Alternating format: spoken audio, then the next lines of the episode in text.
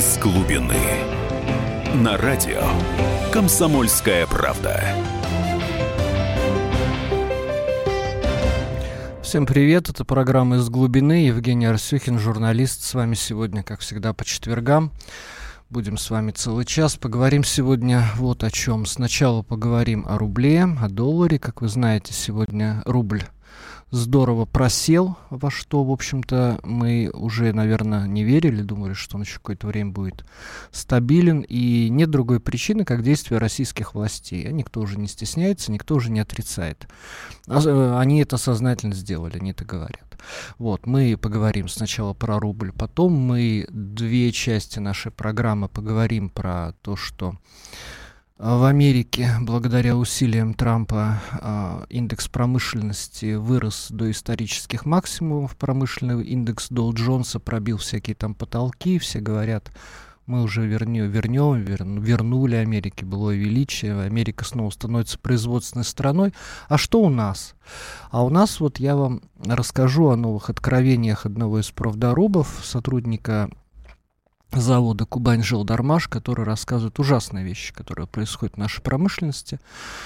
А, и мы вернемся вновь к тезису, производит ли что-нибудь вообще Россия, и как мы будем жить в мире, где Америка возвращает себе всякие утраченные позиции, Китай, в общем-то, ничего не утрачивал. Европа, наверное, тоже себе что-нибудь вернет, а мы вот с вами а, находимся там, где находимся. И под конец, мы, в самом конце программы, мы затронем такую животрепещущую тему, а почему мы все это допускаем? Вот на самом деле жить не инопланетяне нас заставляют так над своей страной издеваться. Страна не оккупирована, да, нет какой-то, на самом деле нет, конечно, никакой пятой колонны. Все примерно в одну дуду дуют. Но тем не менее все плохо, да. Ну и виноваты мы, наверное, люди, граждане России виноваты. Ну вот, ну а кто еще виноват? Ну что, Челябинский метеорит или Тунгусский виноват, что ли? Вот такая сегодня у нас программа. Э, звоните мне 8 800 200 ровно 9702.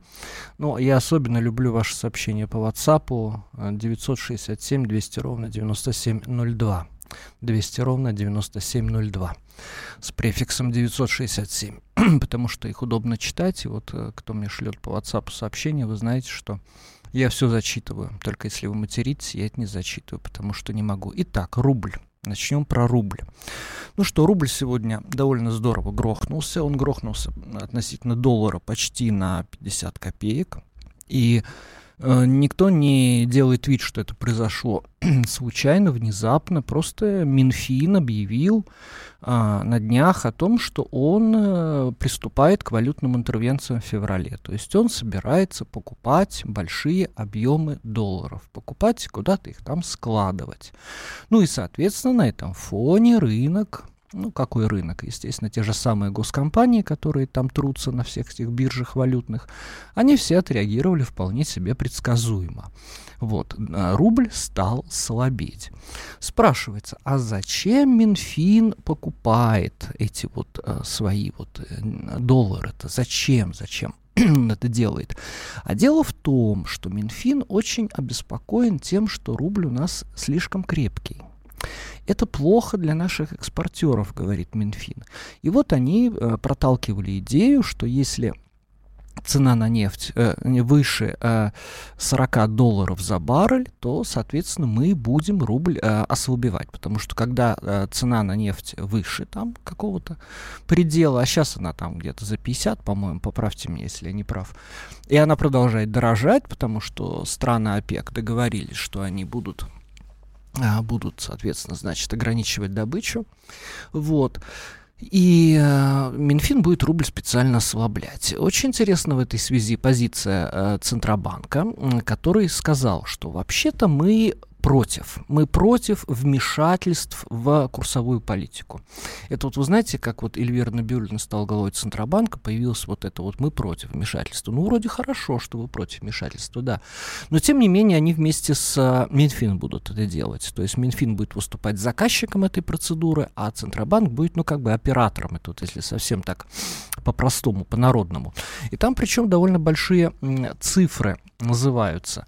Вот, а, значит, смотрите, за этот год по планам Минфин скупит порядка 20 миллиардов долларов, хотя вот источник агентства Bloomberg, буржуйское есть такое агентство, говорит, что будет а, больше, будет больше, а, будет а, около 50-100 миллионов долларов в день такая скупка. Вот. И давненько, в общем-то, такого не было. И вот, вот Центробанк, он говорит, что, значит, соответственно, мы э, не хотим вмешательства в курс, но, э, но мы как бы не можем, ну, не, они не говорят, мы не можем помешать Минфину, у них нет как бы конфликта друг с другом, да. Э, они, у, у них вот так, такой вот, как вода и масло, они вот не сливаются.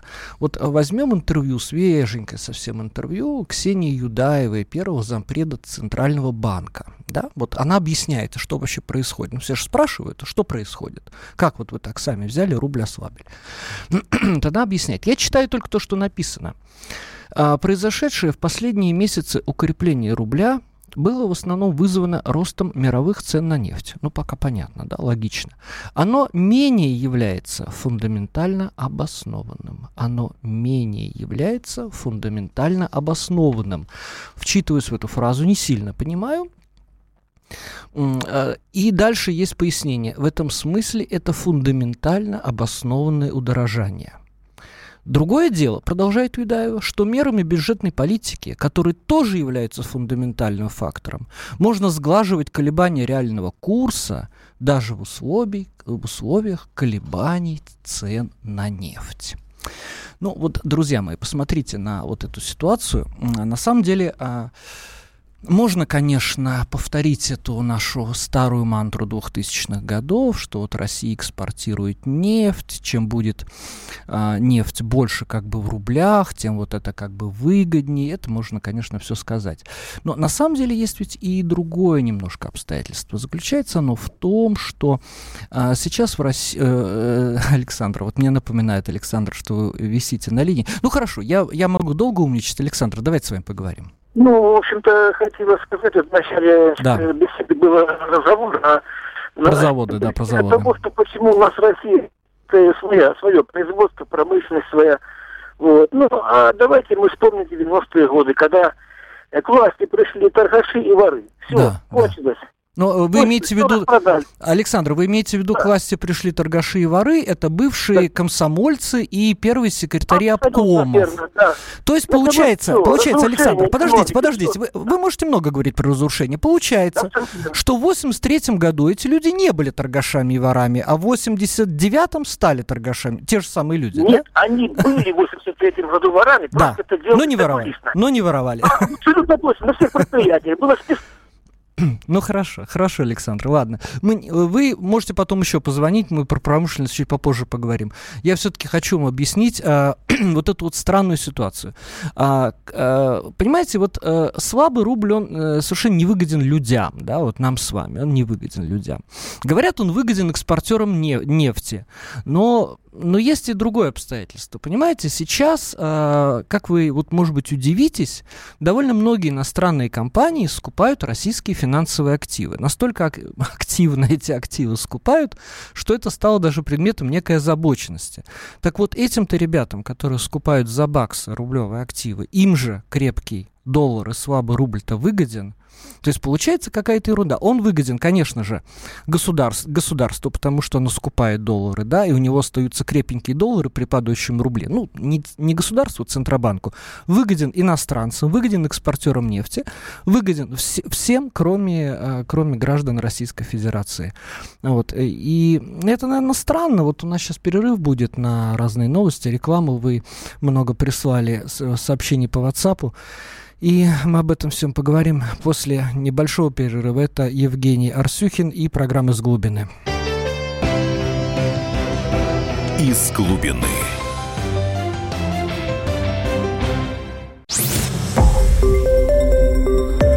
Радио «Комсомольская правда». Более сотни городов вещания и многомиллионная аудитория.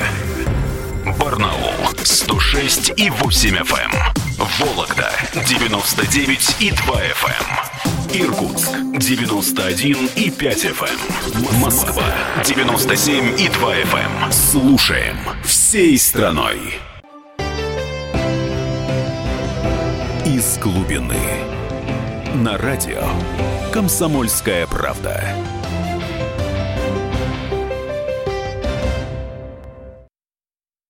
И снова здравствуйте. Программа «Из глубины». Евгений Арсюхин, журналист. Очень много сообщений по WhatsApp. А WhatsApp у нас сегодня 8 967 200 ровно 9702. Э, вот э, Давайте я почитаю, что вы написали. Работаю в отделе продаж мебельной компании. Продажи низкие, диваны по 8 тысяч, 16 тысяч. Осталось только бесплатно отдавать.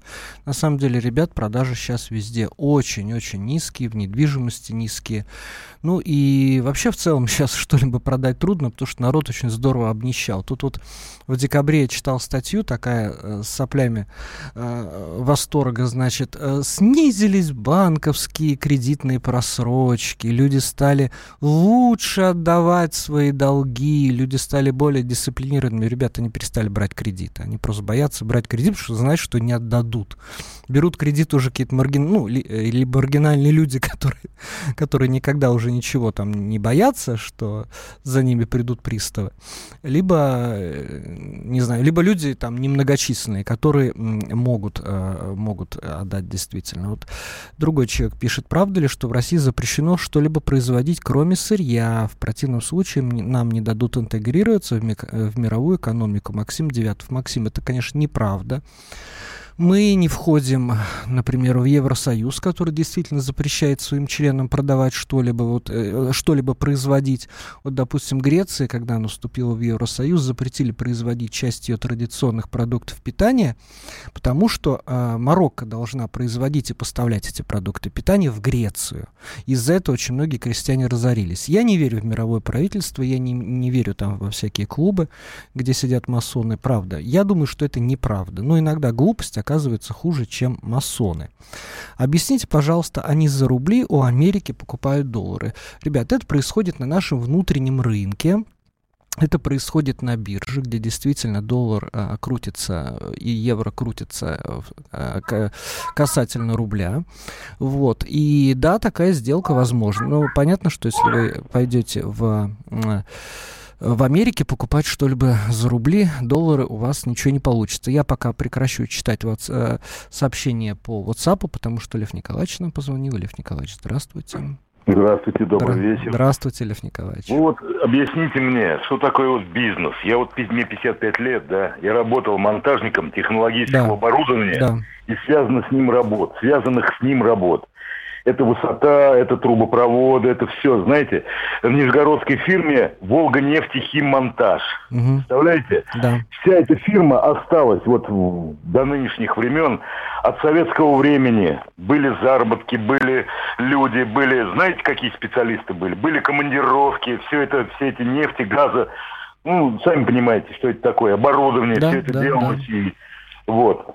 А сейчас, Пришли а вот сейчас эти ничего. новые специалисты, да. такие как Денисов, и за, за три года буквально сменилось эти Красиковые, вот эти вот э, новые, как говорится, да. Мы, Они же сами выходцы из советского да, периода. Угу. Да. И на севере, значит, что? На развитие предприятий ничего, не, не... зарплаты у Волгоградской фирмы 70 тысяч на севере, нам тридцатку. Это вот, я все скажу, 2007 uh-huh. год, 2009 год, вот так вот. Лев Николаевич, вот, а, а, у нас, а у нас как раз вот... Себе, себе оклады сделали. И все да. это не обновляли, ничего от советского времени взяли, нажили себе квартиры, машины, дачи, загранпоездки и так далее и тому подобное. В результате директора в течение трех лет семь или шесть директоров пришло, приходит, уходит, обещает светлое будущее, и все. И в результате все развалили, людей кинули, как собак. Понимаете? Это разве бизнес?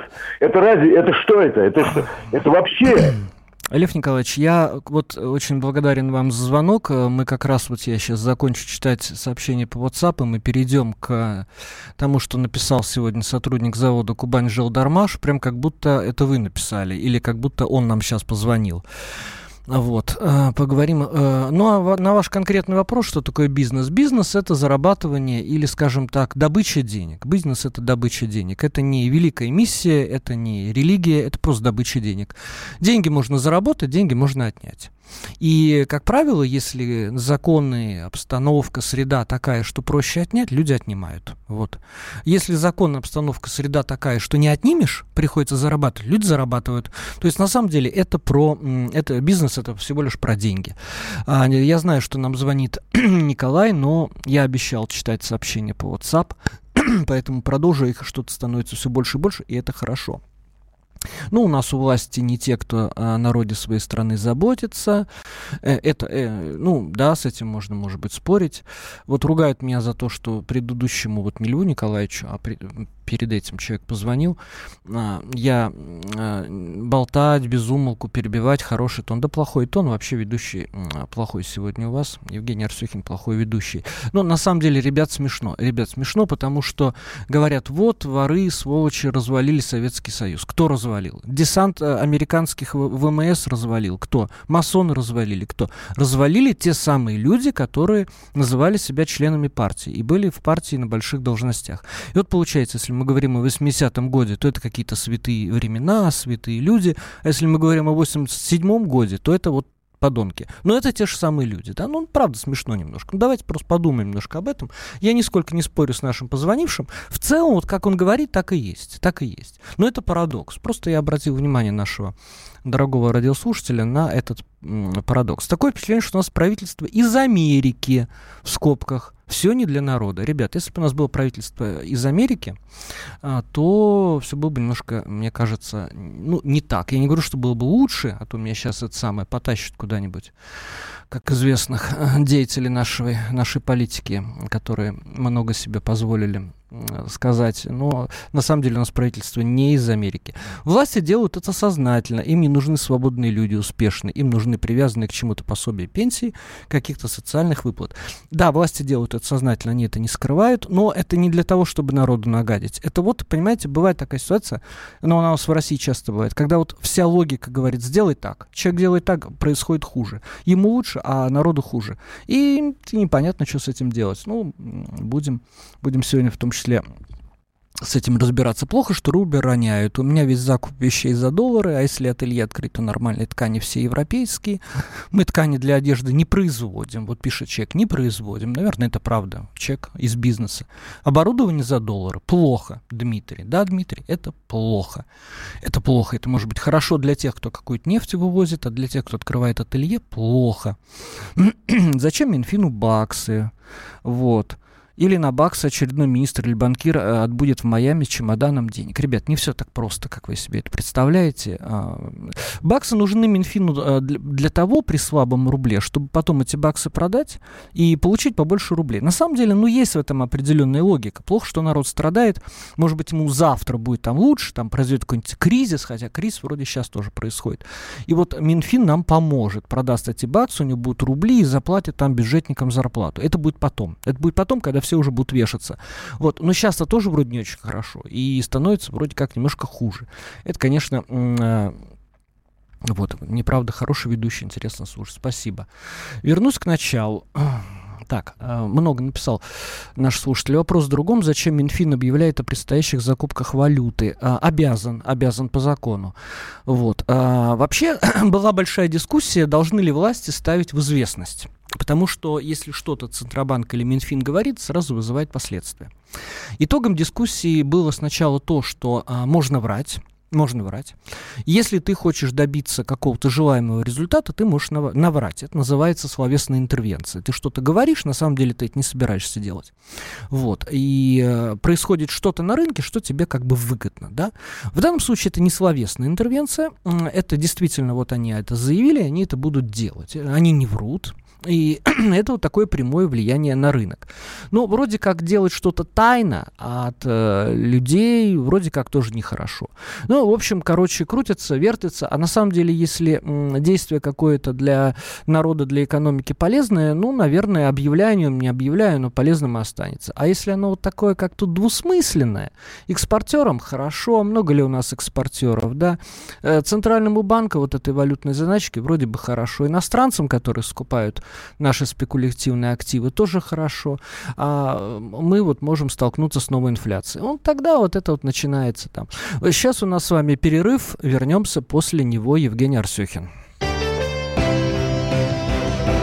Из глубины.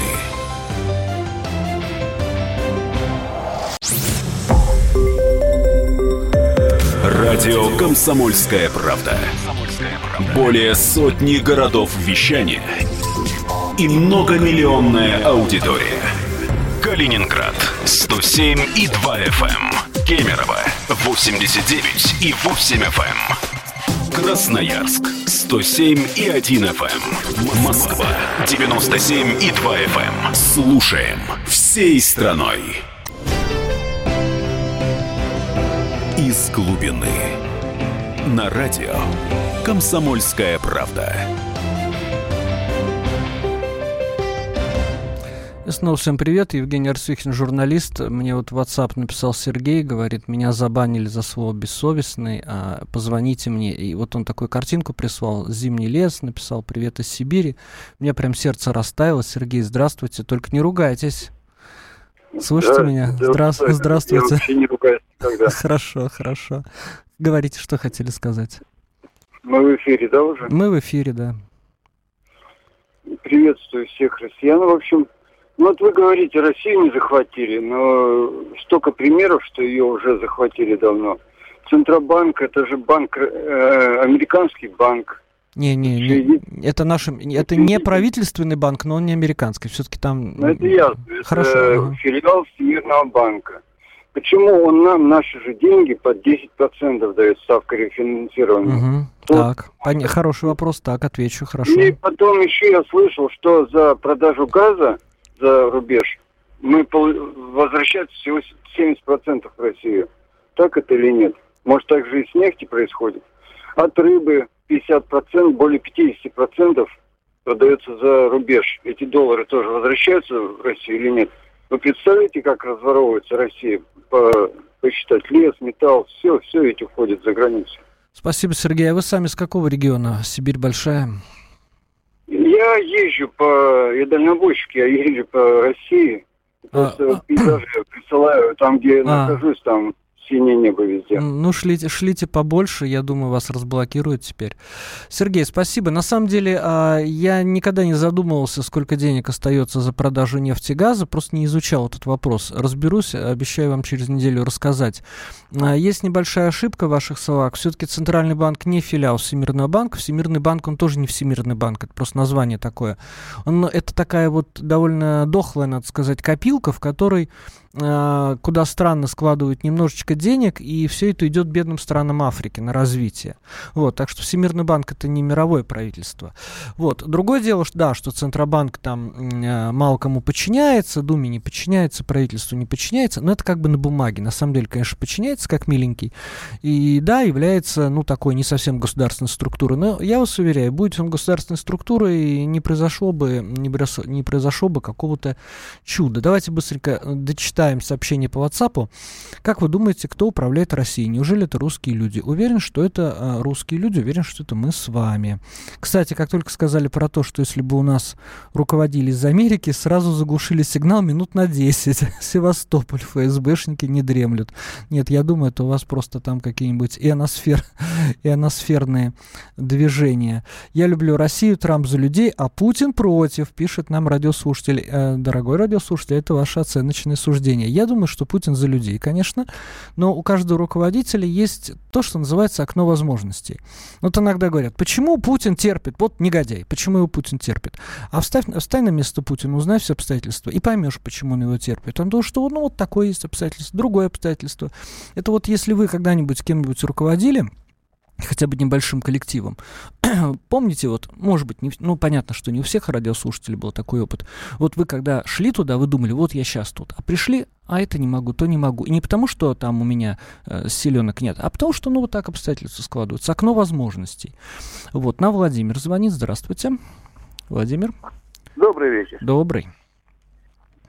Я, конечно, не так боюсь, как вы за разговор. Ага. Поэтому скажу напрямую. Нам оба эти два юриста поперек уже горла. До 16 лет они страну поставили на уши. Мы сейчас живем по принципу. Мы живем по-прежнему, мы живем по-прежнему. А, хорошая была поговорка, я помню ее. Вот, ладно, спасибо, сказали вы, сказали бы правду матку. Э, ребят, если я, э, э, вот, Геннадий, Геннадий звонит, я не могу. Я сейчас вот послушаем Геннадия и сразу перейдем к тому, как, что у нас в промышленности. А то никогда не расскажу. Геннадий, здравствуйте. Добрый вечер, Евгений. Добрый, да. Ну, я думаю, вы, то, что я скажу, вы прекрасно это знаете. На самом деле, как бы вот получается так. Аппетит приходит во время еды. Сейчас наша страна супер обогащается потому что все доходы нашего государства приходят к нам в рублях, это вернее в долларах и в евро, а расходы у нас государства идут в дешевых наших рублях. Понимаете? На самом деле сейчас супер обогащение идет. И сейчас бы на самом деле бензин должен стоить 10 рублей максимум. И тогда бы все товары бы были дешевле, все работы и услуги были бы дешевле. И зажили бы мы люди внутри государства хорошо. Но, видимо, это никому не надо. Спасибо. А вот вы знаете, вы сейчас интересную вещь сказали. Вот если э, вашу мысль, что бензин должен быть дешевый, подать экономисту, экономист найдет миллион обоснований, почему бензин должен быть дорогой. Структура цены, ценообразование, акцизы. А вот обратите внимание, в э, ровно в 8 было, э, был выпуск новостей у нас на радио «Комсомольская правда», и сказали, патриарх Кирилл хочет открыть банк для бедных, чтобы давать деньги под низкий процент. И сразу же дали комментарий экономиста, который сказал, что банк это коммерческая структура, он не может давать деньги по ставке ниже ставки рефинансирования Центрального банка. И вот сказал и не совсем правду сказал. Если банк берет деньги у Центробанка, то, конечно, он не может давать деньги по ставке ниже э, ставки рефинансирования. Ну а если это некий фонд, например, если РПЦ создаст некий фонд, назовет его банком для бедных и будет давать под тот процент, под какой хочет, да, пусть хоть под один процент, это же возможно, возможно. То есть, получается, товарищ экономист немножечко нам неправду сказал. Вот так и на ваш вопрос, почему бензин дорогой, выпусти сюда товарищ экономист, он скажет, ну, потому, потому-то, потому-то, да. На самом деле, на самом деле, наверняка можно сделать его и подешевле. Так вот, друзья мои, что я вам хочу рассказать. Э, вы присылайте по-прежнему на WhatsApp 967 200 ровно 9702, но я вам кое-что интересное сейчас расскажу. Есть такой Кубань Жилдармаш, и там есть некий человек, мы не знаем то, толком кто, он немножко шифруется. Он пишет э, в социальных сетях, в официальном аккаунте завода всякие ужасные вещи. Ну, ужасные, естественно, неприятные, да. И вот несколько дней назад он сделал очень длинный пост. Я из него просто взял несколько кусочков, и я вам их просто зачитаю. К сожалению, управлять сегодня государственными предприятиями ставят все чаще дураков по единственному критерию свой-чужой. Но производство – это не 109-я прокладка по поставке труб для госкорпорации, поэтому тут самый умный менеджер МБА за полгода успевает не только себя проявить низкосортными управленцами и первостатейными хапугами, но и подвести под монастырь даже то, что работало до них 80 лет. Хочу заметить, что ни разу на моей памяти не было случая, чтобы после этих управленцев с банковским или купи-продай опытом предприятия смогли вернуться к жизни. Они оставляют после себя в прямом смысле выжженное поле. Иногда мне даже кажется, что это делается целенаправленно и специально. Вот вы знаете, конец цитаты, что называется. Э, э, слышно, как я переворачиваю страницу. Действительно, длинный пост, я там еще сейчас один вам кусочек прочитаю. Вы знаете, я вот тоже никогда не понимал, делается целенаправленно или просто люди глупые. И потом я пришел к выводу, что люди не глупые, что делается это целенаправленно, но не для того, чтобы разорить а, предприятие. Ну, допустим, преступник выходит на большую дорогу, а, он хочет украсть, при этом он не хочет убивать, но он убивает, да? Ну, ну, такая цель, я для себя решил, что средство это вполне нормальное. Он убивает. Но у него не было цели убить. Вот если у него цель убить, там бросить где-то в поле, это он маньяк. Ничего денег не взять и пойти дальше. Это маньяк. Я думаю, все-таки эти ребята не маньяки. Ну, они просто хотят заработать. А если ситуация позволяет им заработать легко и просто, зачем зарабатывать сложно? Ну, на самом деле. Вот еще он интересно пишет. Не секрет, что российская фундаментальная промышленность на сегодня ничего из себя не представляет. Это не обобщение и не статистика, это исключительно мое мнение. Дальше он довольно долго пишет про металлургию, и вот тут я сейчас найду а, а, такое место, которое меня, честно говоря, поразило. Не могу сейчас его найти а, глазами, потому что текст длинный, но я вам, его, а, я вам его процитирую очень близко к тексту. Я его сегодня раза три перечитывал. Он пишет, что м, предприятия, которые якобы производят что-то российское, но сейчас же модно производить все российское, да, вот вы приходите в магазин, написано «сделано в России». На самом деле ничего российского не производят. Они стали крупными оптовыми базами по, а, по, по покупке товаров из Китая, пишет он, а, и приводит примеры, кстати, и перенаклейки наклейки этикеток. Вот э, он приводит в пример металлургический завод, который был, ну, нормальным металлургическим заводом, большим, что-то там выпускал. Э, несколько лет назад, это не лихие 90-е, это сейчас, пришла команда управленцев, которые сказали, вот, это все невыгодно, это все невыгодно, мы будем все покупать, а, и перепродавать. А, оставим только какую-то арматуру. И вот они это делают, и тотчас же впервые там за последние годы завод говорит, у нас образовались многомиллиардные убытки. То есть получается что?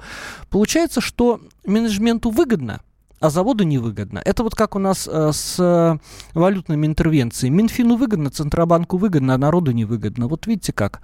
Разные, э, разные ситуации, э, разные, ну, что ли, цели, да, вот не совпадают. Вот э, Трамп пришел, он говорит, э, сделаем Америку снова великой. Да? Кто плохо, э, кому плохо? Голливудские актеры, сколько их там? Ну, человек там, тысяча, да? Э, спортсмены, да, которые там миллиарды долларов получают ни за что. Им вроде тоже плохо, да, он собирается там налоги поднимать. Мигранты азиатам плохо, вот э, мексиканцам плохо. А этим вот, которые сидят, бухают в барах, говорят, где же вот наш Детройт, где же наш там колхоз миллионерами. Ну, в Америке что же самое все, ну, получше, конечно, чем у нас. Вот, им хорошо. То есть получается, что на данный момент э, Трамп как бы совпал с э, частью, очень большой частью американского общества. Поэтому, собственно, все так и на него смотрят. И, и вроде Америка от нас далеко, и мы на него тоже смотрим. Э, продолжаю читать э, в WhatsApp. По словам Делягина, у нас за, грома, а за кромах огромные финансовые средства. Правда ли это? Прокомментируйте. Да вроде бы то ли в этом году, то ли в будущем году они закончатся. По крайней мере, то, что рисует, рисует финансовый регулятор Центробанк в своей официальной отчетности. А что он не рисует, я не знаю. Вот Михаил Геннадьевич спросить, он у нас регулярно бывает. Окно возможностей Путина сделал элиту страны из своих друзей, остальное держитесь, денег нет. Ребят, все не так просто, все не так просто. Владимир Владимирович великий президент, он великий а, геополитик, он много чего для страны сделал. вы вот так ругаете. На самом деле, не так плохо живем, э, в том смысле, что, ну, конечно, 90-е было хуже. А не пора ли Путину объединиться с народом? Вот, пора определиться, с кем он. Это я просто зачитываю то, что вы пишете. Э, у Люкаева или Захарова спроси, взяточник он или нет, за 5 минут до ареста. Так и ЦБ, пока не возьмут за жабры, не признаются, что они иностранные агенты. Это правда, руководитель играет по правилам других руководителей, так, тот, кто довел нашу страну до такого состояния, понятно, мы сами. Это видно, исходя из итогов выборов в Государственную Думу. Так, не для эфира. Не для эфира. Э, Сергей, это вот Сергей из Сибири. Пишет, что не для эфира. Не буду читать, Сергей. Но я почитаю, сейчас вот будет реклама, я почитаю очень внимательно. Добрый вечер. Тот, что включил э, эфир, меня так шокировало цитирование патриарха Кирилла. Какой ужас. Э, отвечу после перерыва. Вот. И еще фотографию прислали. Новая валюта России денег нет, и э, Дмитрий Анатольевич Медведев. Слушайте, Дмитрий Анатольевич, обаятельный человек, сказал вам правду, а, а вы на него так окрысились. Э, небольшой перерыв, Евгений Арсюхин из глубины, не переключайтесь. Из глубины.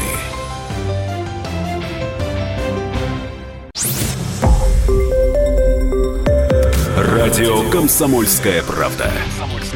Более сотни городов вещания – и многомиллионная аудитория.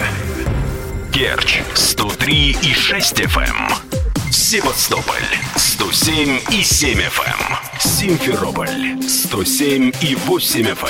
Эм. Москва 97 и 2 FM. Эм. Слушаем всей страной. Из глубины. На радио «Комсомольская правда». Из глубины Евгений Арсюхин, журналист, с вами а, последняя часть нашей программы. Вот я читаю сообщение, я уже его прочитал немножко, что меня шокировало цитирование имя патриарха Кирилла «Создать банк для бедных, какой ужас, канонами православной церкви запрещено ростовщичество. Это страшный грех, простите, не могла не написать». Ну, понимаете, канонами ислама тоже запрещено ростовщичество, но есть такое понятие исламский банкинг, и там нет процента, то есть вы берете деньги без процента. Но там есть другие способы. То есть вы все равно даете больше, чем брали. А, на мой взгляд, Кирилл заботится действительно о тех людях, которые не могут э, взять дешевого кредита. Ну, вообще не могут взять никакого кредита. И он предлагает некую модель. Э, может быть, этим там это, этого никогда, наверное, не будет, хотя кто знает. Может, этим будет заниматься не сама русская церковь, да, а какие-то структуры. Может, он просто предлагает это для кого-то. Вообще, вот мы с вами сегодня э, э, против власти что-то говорили. Ну, это вы говорили, я не говорил. Вот. А, если вы хотите мое мнение, я считаю, что вот все, все воруют, да, там чиновники воруют, Улюкаев там под домашним арестом у нас. А вот эм, я бы, может быть, если бы мне дали волю, сказал бы, что у нас лучшие менеджеры, конечно, это русская православная церковь. И у них нет коррупции, например, у них нет коррупции. А хотите, я вам докажу. Вот приходите в какой-нибудь вновь отреставри... отреставрированный объект, где священники реставрировали, посмотрите, как все сделано качественно. Качественно сделано почему? Потому что они не воровали, то есть у них не было отката, у них были какие-то деньги, не знаю откуда, может быть, там на свечки, может быть, прихожане дали, и они эти деньги потратили на то, на что эти деньги были собраны. Вот, отката нет. А когда есть откат, тогда асфальт кладут в снег. Это всегда так бывает. Я обещал еще вам сегодня про Всемирную торговую организацию рассказать. Я буду очень краток. А, а вот есть звонок Сер- Сергей, по-моему. Да, давайте послушаем. Давайте послушаем звонок. Сер... Алексей, извините. Алексей, здравствуйте. А, да. Здравствуйте, Евгений. Да. Знаете, вот ситуация вот с промышленностью напоминает мне вот одну ситуацию. Сегодня у нас, например, были занятия по э, промышленной безопасности. Да. То есть поднимаются такие вопросы, вы э, не то, что должны, вы обязаны сказать нет, да, когда там э, какие-то приказы начальника противоречат э, с правилами техники безопасности. Да, да, да, да. Я не стал как бы Э, в аудитории громко там разводить демагогию, я дождался перерыва, подошел к умному человеку, начинаю с ним разговаривать, а оказывается, люди-то эти все проблемы знают, э, да. Причем, как бы я пытался так завуалированно сказать, чтобы не подставить, так скажем, своих начальников. Но оказывается, все все знают. Но в погоне за цифрами, в погоне за прибылью, за финансированием, да. мы как бы да, забываем, да, да. Забываем о людях. Вы знаете, вот, вот интересно, эм, я, я сегодня говорил с человеком, а, по-моему, из Липецкой области, и он мне сказал, завод по производству мела, а, фильтры ставят, когда приезжает комиссия, фильтр снимают, когда уезжает. В результате а, встаешь утром, если ветер оттуда, и прямо на машине свой мела там пол сантиметра. Вот так люди живут якобы в экологически месте местности. Все все знают. Все все знают. Это действительно очень интересное явление. Все все знают и гибнут. Ежики э, плакали и чего-то там ели, есть такая поговорка, да. Э, э, Александр, знаю, вы позвонили. Давайте я чуть-чуть про Всемирную торговую организацию. Вот я сегодня, или лучше давайте так, вы почитаете на сайте «Комсомольской правды», я написал сегодня, что нам надо выходить из Всемирной торговой организации. Это прекрасный шанс, потому что Трамп вышел из стран с Тихоокеанского партнерства. Первый свой указ, вот он вот э, стал президентом, мы выходим из стран с Тихоокеанского партнерства. А там, между прочим, 40% мирового ВВП сосредоточен. То есть очень большая организация. И она прекращает существование, потому что оттуда выходит Америка теперь, да. Вот. Вот. Он говорит, мы будем работать на себя. Нам не нужны эти партнерства, это свободная торговля, нам этого ничего не надо. Так э, мы теперь можем сказать, слушайте, мы слушаемся во всю Америку. Э, мы во всем Америку слушаемся. Э, мы, мы тогда тоже выходим из ВТО. И это будет прекрасно. И вы знаете, вы почувствуете это на своих прилавках. И люди, которые что-то там делают в деревне, производят продукты питания, они тоже почувствуют это на своих прилавках. Давайте так, вы почитаете это на сайте комсомолки, а мы сейчас на это время тратить не будем. Так, звоночек у меня есть, да, Александр, здравствуйте. Вечер добрый. Вы знаете, я вот что хотел сказать, лично мое мнение. Я вот слушаю вот э, целый час вашей передачи. Некоторые звонящие говорят, вот Путин там, да, то-то, да, да. то-то, то-то плохо, значит, э, делает только для своих друзей. Ну, уважаемые, ну вы хотя бы немножко напрягите мозги. Представьте себе, если бы Ельцин, вот так скажем, абстрагировавшись, оставил Немцова, что бы было сейчас со страной? Вы хоть чуть-чуть думаете? И, и я мог бы долго-долго вот это все рассказать, но вы упорно повторяете либеральную мантру. Путин только для своих э, друзей. Ну вы хотя бы подумали, для чего либералы это говорят? Хотя бы чуть-чуть подумали. Нет, вы постоянно повторяете это. И второе. Да, Некоторые да. звонящие говорят, вот у нас там то-то плохо, то-то плохо. Ну, э, никто не говорит, что все хорошо. Вам, если что-то не нравится, соберитесь, организуйте партию, проходите в Думу, убеждайте людей. Но вы же в лучшем случае не ходите э, да, да, э, на выборы да, и да. говорите, они нам ничего не дадут.